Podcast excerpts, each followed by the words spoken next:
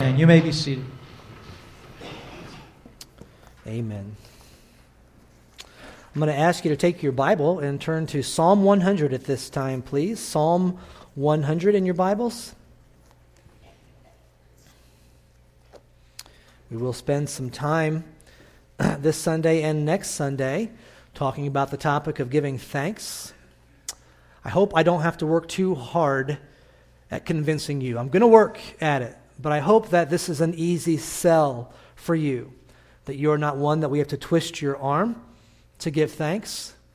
We might learn something along the way about what God has told us to truly be thankful about. And it's my hope that this can be one of those areas in our lives as followers of Jesus Christ that the overflow is obvious. When I say overflow, I'm talking about the connection that you would have to people in the world. Because anybody can rejoice and give thanks when their bank account is full. Anybody can rejoice and give thanks when the health is perfect and the refrigerator is full of food. For the child of God, we are able to give thanks at something that is difficult. We can give thanks when we are going through trials. We can give thanks, honestly, the Bible example is we can give thanks when we have nothing, right? We are blessed as God's people. I want, I want to ask you to bow your heads in prayer one more time. Heavenly Father, I do thank you for your wonderful goodness to us. We see that demonstrated in so many ways, and one of the beautiful ways is through your church. We thank you that you began the church. Yes, the group of all individuals that would accept Christ as Savior, but also the individual local churches. We thank you that this is your plan for today. We thank you that we can be encouraged by it and we can be a part of encouraging others that are here. And now, as we gather around your word, would you please be clearly among us? May the ministry of the Holy Spirit be present, teaching and encouraging, convicting. And we thank you that we are not alone in this, but we are together, and most of all, that we have the Holy Spirit present with us as we go. We pray these things in Jesus' name. Amen. I'd like to get very practical with giving you some helps for the upcoming Thanksgiving holiday. I know it's a couple weeks away, but I think that this is something that if we can get a run at it, we can kind of see it ahead of time, we can do even better, be even more pleasing to our God. Because it might be that somebody springs something upon you that you're not ready for. I had this opportunity years ago. I think it was the very first Thanksgiving that uh, Tina and I celebrated um, that we hosted. And we had family that was coming in, and I kind of had this picture in my head of what the perfect Thanksgiving dinner would look like. And of course, the food is a good thing, but I was going to another area in my head. I was trying to think of this idea of let's stop and pause and have everybody around the table say something that they're thankful for. Well, I gave no advance warning on this. I just sprung it on the group. And I don't think that they were um, used to doing this as well. And I can remember vividly that it did not go like I wanted it to. In fact, for me, Thanksgiving was ruined because we could not simply go around the table and have everybody give something that they were thankful for. So I want to let you know right now that might be coming. Can you get in the mindset of thinking of something that you're thankful for? And maybe even give this some extra effort. I came across a list recently that I thought was helpful. It's a little bit of a different kind of thinking about what somebody is thankful for. This person wrote this. He said, I'm thankful for the clothes that fit a little bit snug because it means that I have plenty to eat. I'm thankful for a lawn that needs to be cut and windows that need to be cleaned and gutters that are overflowing with leaves because it means that I have a home. I'm thankful for the huge uh, heating bill that I have because I, I can walk into a warm house in the wintertime. And he also wrote, I'm thankful for the piles of laundry that need to be done because it means loved ones are near. Thanksgiving is a unique American holiday. We do not celebrate this holiday because of some kind of a, a war that was won. It's not the birthday of someone famous that we're celebrating. Instead, this is a day that is set aside to give thanks to God. If I could read you some history um, from George Washington, back in 1789, this was the public proclamation that was made. Quote, by the President of the United States of America, a proclamation. Whereas it is the duty of all nations to recognize the providence of the Almighty God and to obey His will and to be grateful for His benefits and humbly implore His protection and favor. And, and whereas both houses of Congress have, by a joint committee, requested of me to recommend to the people of the United States a day of public thanksgiving and prayer to be observed by and acknowledging with grateful hearts the many favors of God Almighty. Therefore, I recommend and assign Thursday, the 26th of November, to be devoted by the people of these states of the service of the great and glorious being who is the author of all the good that was, and all the good that is, and all the good that ever will be. Now, a few years later, in 1863, Lincoln made this an official holiday to be repeated every year here in America. And what I want to stick in your mind from that little bit of history, from Washington and Lincoln's mind, is that little line who the author of all that good is. You see, back when this was established, it was not some kind of a, positive force that was out there, and we're going to acknowledge good force. It wasn't that karma was who got the credit for things that were going wonderful in America, but instead they were talking about God. They were saying, We're going to set aside this day to thank the God and the God of the Bible of Abraham and Isaac and Jacob, the God who sent his son, Jesus Christ, to come down to earth and die on a cross. This is exactly who is in mind when Thanksgiving was established. And so I would challenge you, no matter how you view our country today, I would encourage you with this. Our spiritual roots run very, very deep. There was faith, there was virtue, and there was a morality that was present when our country was founded. One of the biggest problems with Thanksgiving is many people just don't know what to do with it. People are thankful for a holiday. They're thankful for a few days uh, from the routine of things. But for the most part, folks don't know what to do with it. We have a habit of monetizing everything. We, we see that with so many of the holidays. I came across some interesting numbers. Um, on an average Halloween, or maybe it was a one in recent history, $8.4 billion is spent at Halloween in America. That's $89 a person, all right? That's a lot of Milky Ways that some of these kids are eating, right? When we come to Christmas, the number goes up substantially, as you can imagine. Uh, one recent Christmas, $465 billion was spent at Christmas time. That's an average of $800 a person. What about Thanksgiving? Thanksgiving's kind of a different bird, if you know what I mean. It's, we can't quite put that kind of emphasis on it in the same way. And for many people, unfortunately, Thanksgiving has turned into a day that we stuff ourselves before we go shopping. And that's what Thanksgiving is to so many people. Some would like to call it Turkey Day, even though it's not all that great for the turkeys that are out there. But how do we approach Thanksgiving? What does God's Word have to tell us about being thankful? I think this is a very mature and a very wonderful way to approach this special day that's coming up. We need to reflect on God's faithfulness and we need to rejoice in his blessings.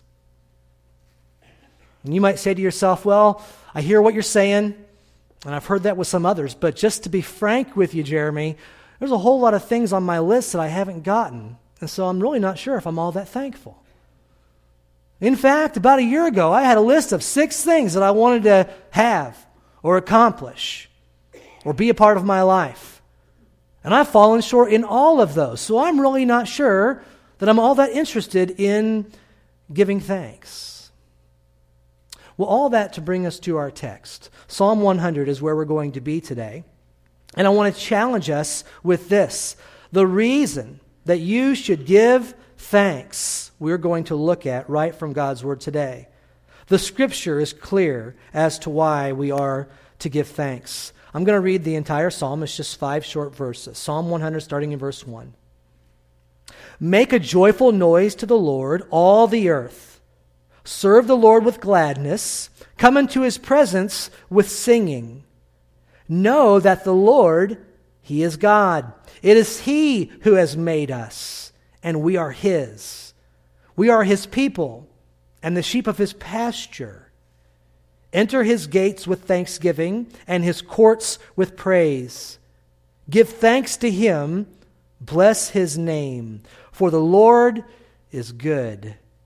His steadfast love endures forever, and his faithfulness to all generations. Now let's look at a little bit of history as we approach Psalm 100. Many of you are familiar that the book of Psalms was the songbook of the nation of Israel. And I think that this psalm would have been one of their favorites. Of course, originally written, this was written to the people of Israel. God understood clearly that they were going to get to a place that was called the Promised Land. And when they got there, it would be a place where their needs would be met as far as food, he understood that God's people were going to get to a place where they had rest from the attacks of their enemies. And it's easy to call out for God when you're being attacked, when you're in need, when you're in pain. But when things get comfortable, we might go a little longer a little longer without giving thanks to God. God understood that Israel would get to a place where it would be easier for them. And when that day go- comes, God essentially is saying here in this psalm, Do not forget me. Don't forget that I delivered you from Egypt, the most wonderful and incredible story of delivering slaves known to man. He would deliver his people from Egypt. Don't forget that when you were wandering in the wilderness, your children and your families and your parents, everyone that was with you, I gave you water miraculously. I gave you food every day miraculously. Do not forget. And God wants the same instruction to come to you and to me. Because God is taking care of us. Now, don't rush too quickly into thinking you know what I'm talking about when I say God is taking care of us. Slow down. In fact, if you're already fast forwarding to a thankful list that you might give at the Thanksgiving dinner, I would ask you just to pause and very possibly reconsider what you might thank God for. Because we need reminders. We do. God understands that. God knows, knows that some of us are very prone to forget and some of God's people said, Amen, right? My hand's up with that one. We're prone to forget.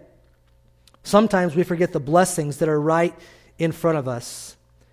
If I were to ask the question about the church, how many of you are glad that you can join together with other people who have found Jesus Christ as their Lord and Savior, and you can rejoice by singing in a group with others of the same faith? Most of you would nod your head yes. You would say, I am so thankful that I can leave my home and come to this place and join with believers. If I were to ask the question, how many of you are thankful that we have some missionary families that have chosen to leave their place where God brought them up and go to a different country?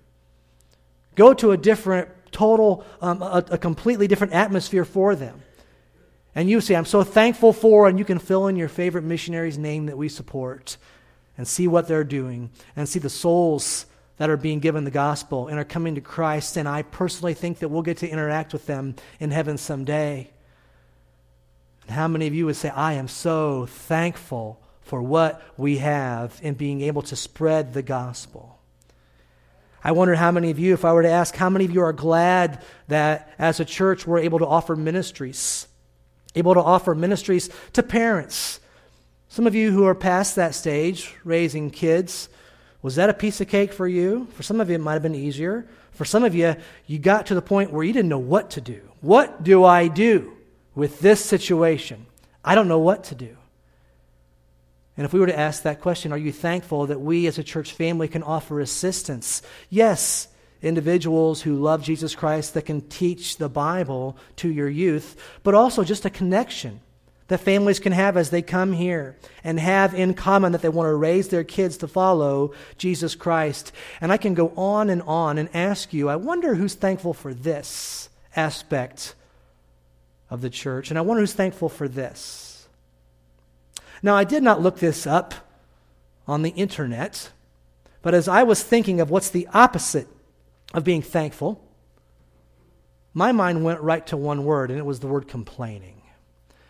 You know, complaining seems to be the national sport in some people's uh, countries. When we think of complaining, it comes so easy for some people.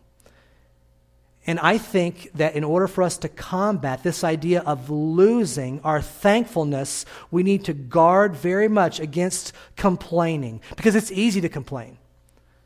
And you know who is easy for the most? Me. I found myself not too, not too long ago just doing an evaluation and looking at something um, that I have you know, some connection with. And as I was looking at it, all I could see was it should be better here. This could be better here. We need improvement here. Why isn't this way? And as I got into it, I found myself completely on the negative.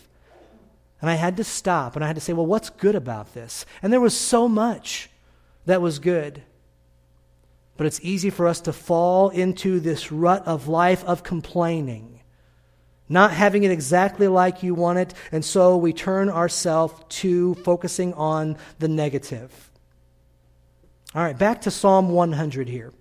This is not a psalm that is just for the people of Israel. Originally, it was written to them, but this is written to all the earth, and it says that right off the bat. Make a joyful noise to the, to the Lord, all the earth. So it's more than just Israel.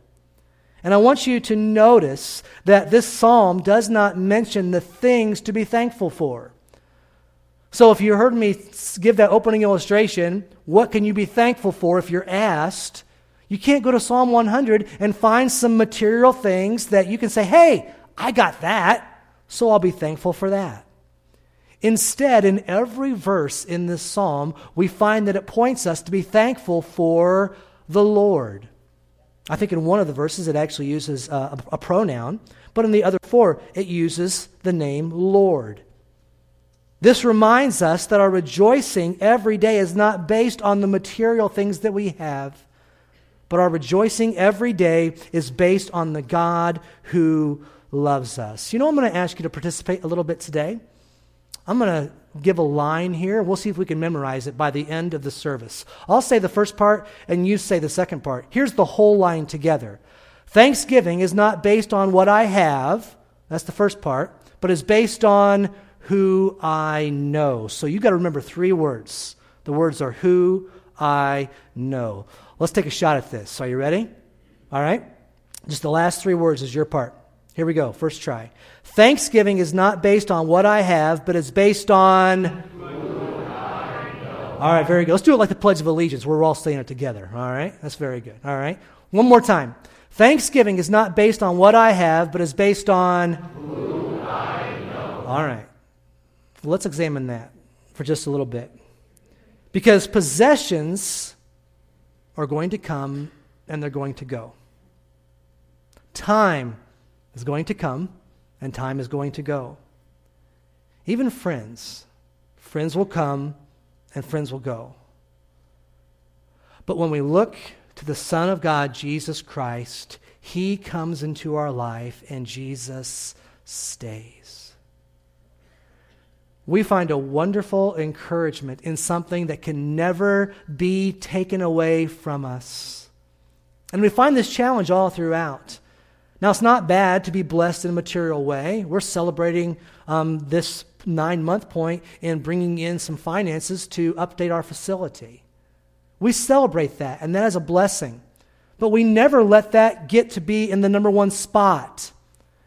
We never allow our love for God to be knocked out um, into second place or any other place. And Hebrews 13:5 is a great verse for us to keep in mind as we approach what we are genuinely thankful for, where it says, "Keep your life free from the love of money."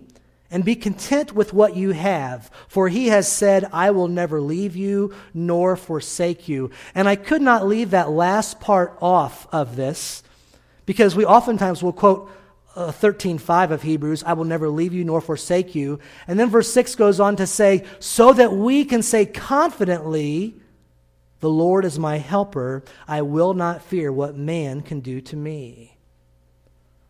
And so it's not, I don't fear man because I got enough money in the bank.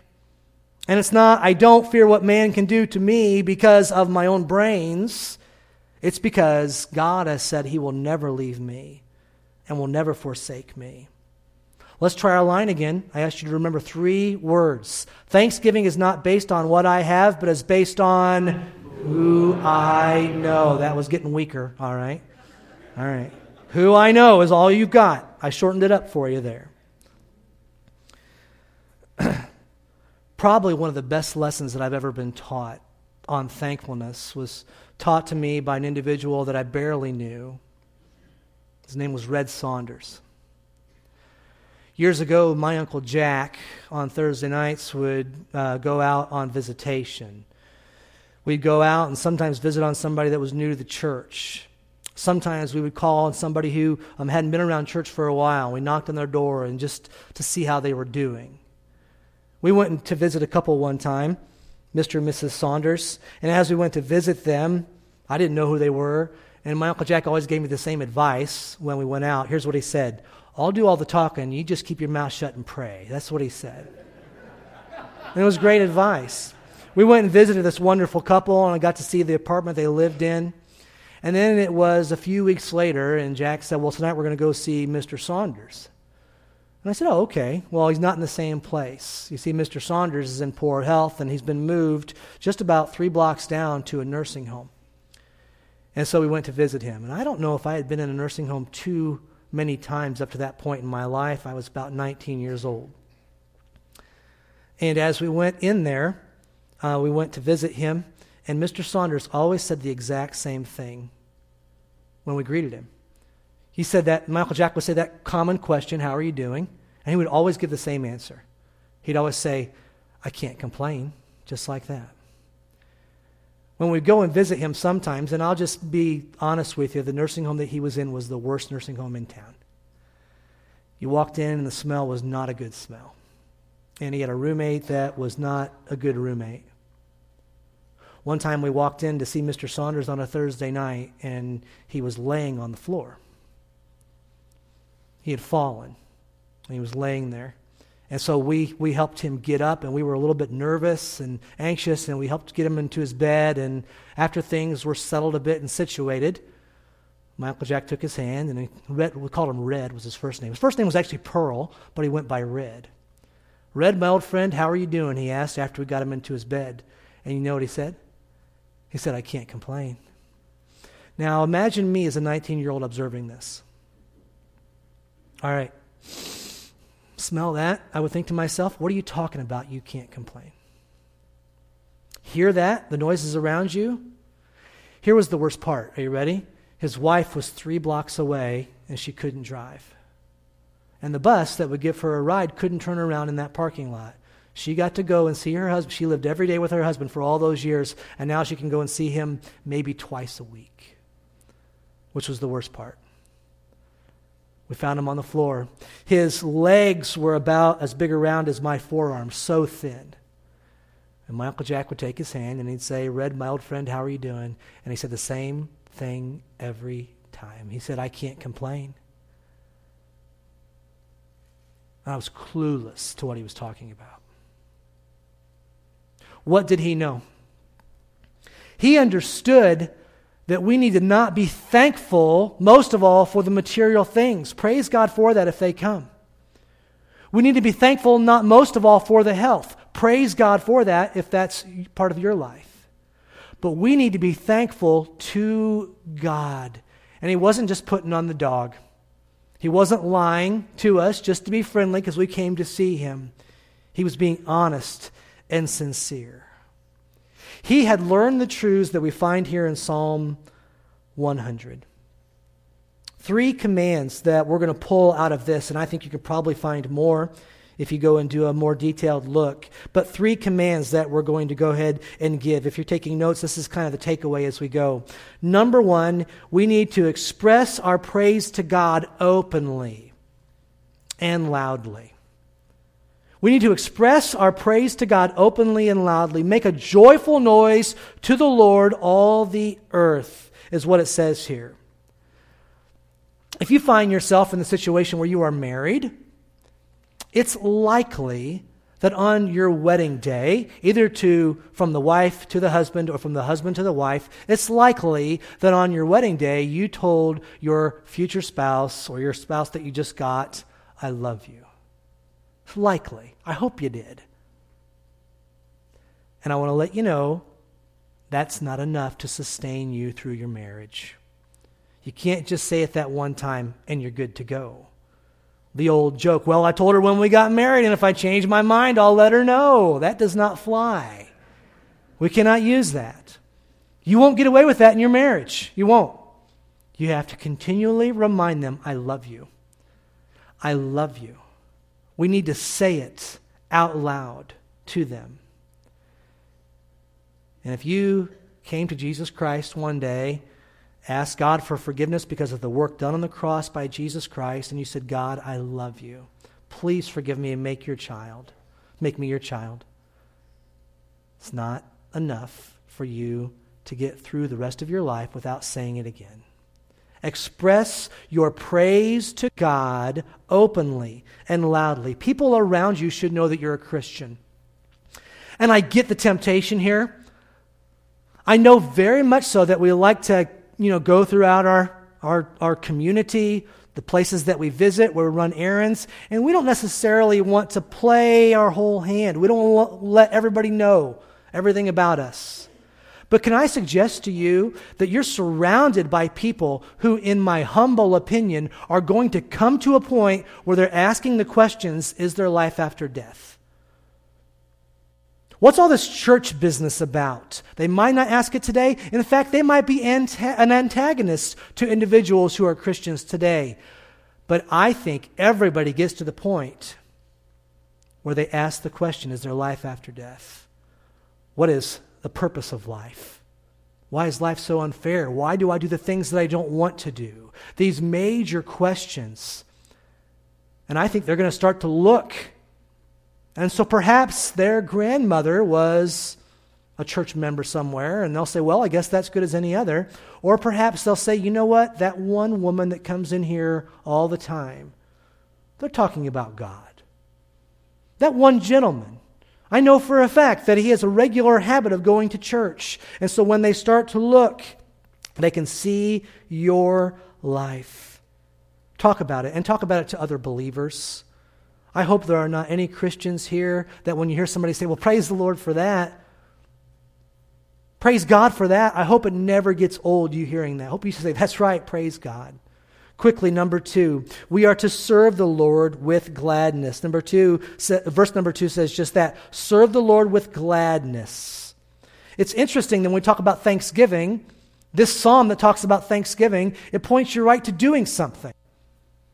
Number one, praising God out loud. But then it says if you're thankful, you need to serve the Lord and you need to be glad about that serving. Every Christian should be serving the Lord in one way or another. There are some that think there's only a handful of people that can really serve God, that can really serve God, maybe in the church. But I would suggest to you that that is something that all of God's children were made for. God has given a spiritual gift to all of his children. How do you find out what your spiritual gift is? Now, some of you know. You can even go online and take a test. I think in my files, I've got a couple different tests you can take to find out what your spiritual gift is. But let me just go a little bit of a different direction with encouraging you with this. How can you find out what your spiritual gift is? Well, let me encourage you by finding out what your spiritual gift isn't. How do you do that? Well, simple. You, you volunteer for everything. That's how you find out what your spiritual gift isn't. The church has an opportunity there's a ministry, it's a good ministry, something that directs us. It, it falls under either worship or instruction or fellowship in some way or expressing God's love. Volunteer. When an announcement is made, volunteer. Go for it. See if that's how you're gifted or how you're not gifted. And, you know, if you're working in the children's ministries and you find yourself tied up and lit on fire, then perhaps that's not how you're gifted. That's fine. But jump into it. We've got fire extinguishers around here. We'll take care of you. Find out where your gift is. Maybe find out where your gift is not. Understand that most gifts don't come fully formed, okay? It's not that we can look at this individual and say, my goodness, they would be the perfect fill in the blank. For just about all of us, we have to jump in and allow that gift to be nourished, to be formed as we go. And by use, the gift will become stronger. I love what the Apostle Paul said to young Timothy when he said, Stir up the gift that is in you. The idea there is to develop it. Don't just give up if you're not as good as the person sitting next to you. And Romans chapter 12, verses 6 through 8, gives us some great encouragement here, where it says, Having gifts that differ according to the grace given to us, let us use them. If prophecy, in proportion to our faith. If service, in our serving. The one who teaches, in his teaching. The one who exhorts, in his exhortation. The one who contributes, in his generosity. The one who leads, with zeal, the one who does not the one who does acts of mercy with cheerfulness. Listen, it is a privilege to serve God, and it is obedience to serve God. And this psalm of thanksgiving says you can serve the Lord with gladness. So don't complain about your serving. And this is always on my radar. I hate it when we get people to the point where they're complaining about their serving. And sometimes just, you know, you got to have somebody to put in the spot or else it's going to fall apart. But it's a dangerous place when week after week you're lamenting the fact that you have to go and be a part of serving in some way. Then let's wrap this up. Number three, be an active part of the church. And we've kind of been talking about that, but I think verse number five of Psalm 100 points us, or verse number four points us even uh, more to that. Enter his gates with thanksgiving and his courts with praise. Give thanks to him, bless his name. Now, what was being referred to here? When this was written to Israel and it said, Enter his gates with thanksgiving and his courts with praise, what's being referred to here? They're talking about the temple. The temple that was built by Solomon, it got torn down. It was later on built by Herod. But we don't have that same temple today that we participate in worship in. So, what is he talking about for you and for me? He's talking about for you and for me the temple of our bodies.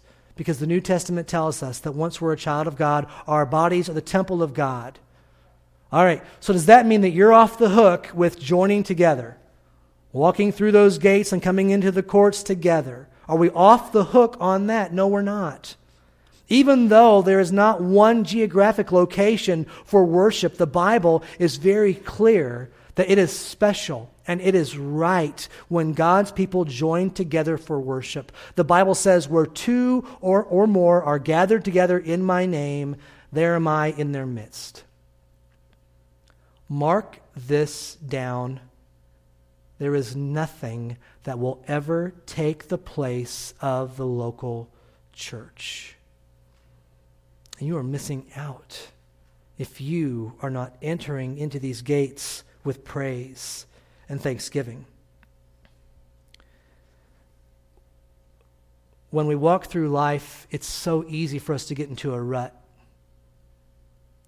It's so easy for us to not have the right perspective on what we're seeing. You could have the exact same situation, have two people look at it, and have two different attitudes one of thankfulness, one of complaining. Let me close with an example. a few years ago, at my home, I noticed that on trash day, which is Monday, my trash didn't get picked up. I was a bit bothered by that. Not a huge deal. I just hang on to it for a little bit longer and put out double the trash next week. And so I get to the next Monday my trash didn't get picked up. I was a little bothered by that, just a little bit. Got to the third week in a row, my trash didn't get picked up. Well, all right, now somebody's going to hear about it. This, this has gone too far. There's too much trash building up in my garage, so somebody's going to hear about it. So I called down to City Hall and I said, hey, my trash has not been picked up for three weeks. And they kind of ask a, a, initial question, and I said, "Yeah, but you don't understand. It's been three weeks, and my trash has not been picked up." And so they asked this perfect question: "Well, who who who who are you hiring to do your trash?" I said, "I'm not hiring anybody. I live in the city limits. I'm in, I'm in the city limits, and my trash has been passed over three weeks in a row." And some of you who live in the city limits already know. They said, "Well, we don't have trash pickup in the city of Lapeer." And so I said to myself, "Who's been picking up my trash for the past two years?" Is what I said to myself. So I hung up the phone, and I knew who was picking up my trash. But what happened was, is I was getting free trash pickup for two years. I didn't pay for it, and I didn't write them a retroactive check either. I was getting free trash pickup. But yet, when I was looking at it in the wrong way, when I had the wrong information, I couldn't be thankful. I was going to complain. I was going to gripe. And yeah, I started paying for trash pickup, and now I pay for it, and I'm thankful that there's trash pickup, I guess. But I write a check for it. But the point is this up until that time when I made that call, up until they stopped picking it up, I was getting something that I didn't deserve. There was something going on that was not mine. And here's what happened somebody came by and picked up my stuff for free, and I didn't deserve it. Let me encourage you with this, brothers and sisters. We cannot just do this one Thursday out of the year, okay? Because people can spot a phony. Are you aware of that? Kids can spot a phony. People around you can spot a phony. So if you decide on Thanksgiving, you know what? I'm going to tell everybody I'm so thankful to God for all He's given me. And 51 other Thursdays out of the year, you're griping about everything that you can imagine. What kind of a message is being sent? They're going to say, man, they must have heard a sermon last Sunday about Thanksgiving, and that's why they're being thankful this week. Because every other Thursday out of the year, they're griping about everything they can get their mind on. This needs to be something that builds credibility. Are you genuinely thankful? Are you thankful for what God has done? I'm not talking about what's in your pocket or what's in your hands. I'm talking about who God is. Brothers and sisters, help me out here. Thanksgiving is not based on what I have, but is based on who I know. Let's bow for prayer. And God, we talk to you. We talk to you at this point, and we thank you for what we don't deserve that we have obtained. We thank you for the mercy that was given, and we thank you that for your name's sake, for your mercy's sake, you look down and you showed favor to us. We thank you that we can realize that we are sinners, realize that we deserve nothing but hell, but we thank you that we can also realize that Christ paid the, took the punishment for us so that we could ask for forgiveness. With heads bowed and eyes closed, no one looking around, I'm going to ask Anna to play through a stanza on the piano. I'm going to give you a chance to pray. This is always a chance for you to pray. Perhaps this is a point for you to thank God for something about who He is his patience, his holiness, his sovereignty. Maybe this is going to be a time when you would say, God, I'm a sinner I've never asked you for forgiveness. Would you forgive me and make me your child based on the work of Jesus Christ on the cross? Just while the piano plays, take a moment to pray to the God that's listening to you right now.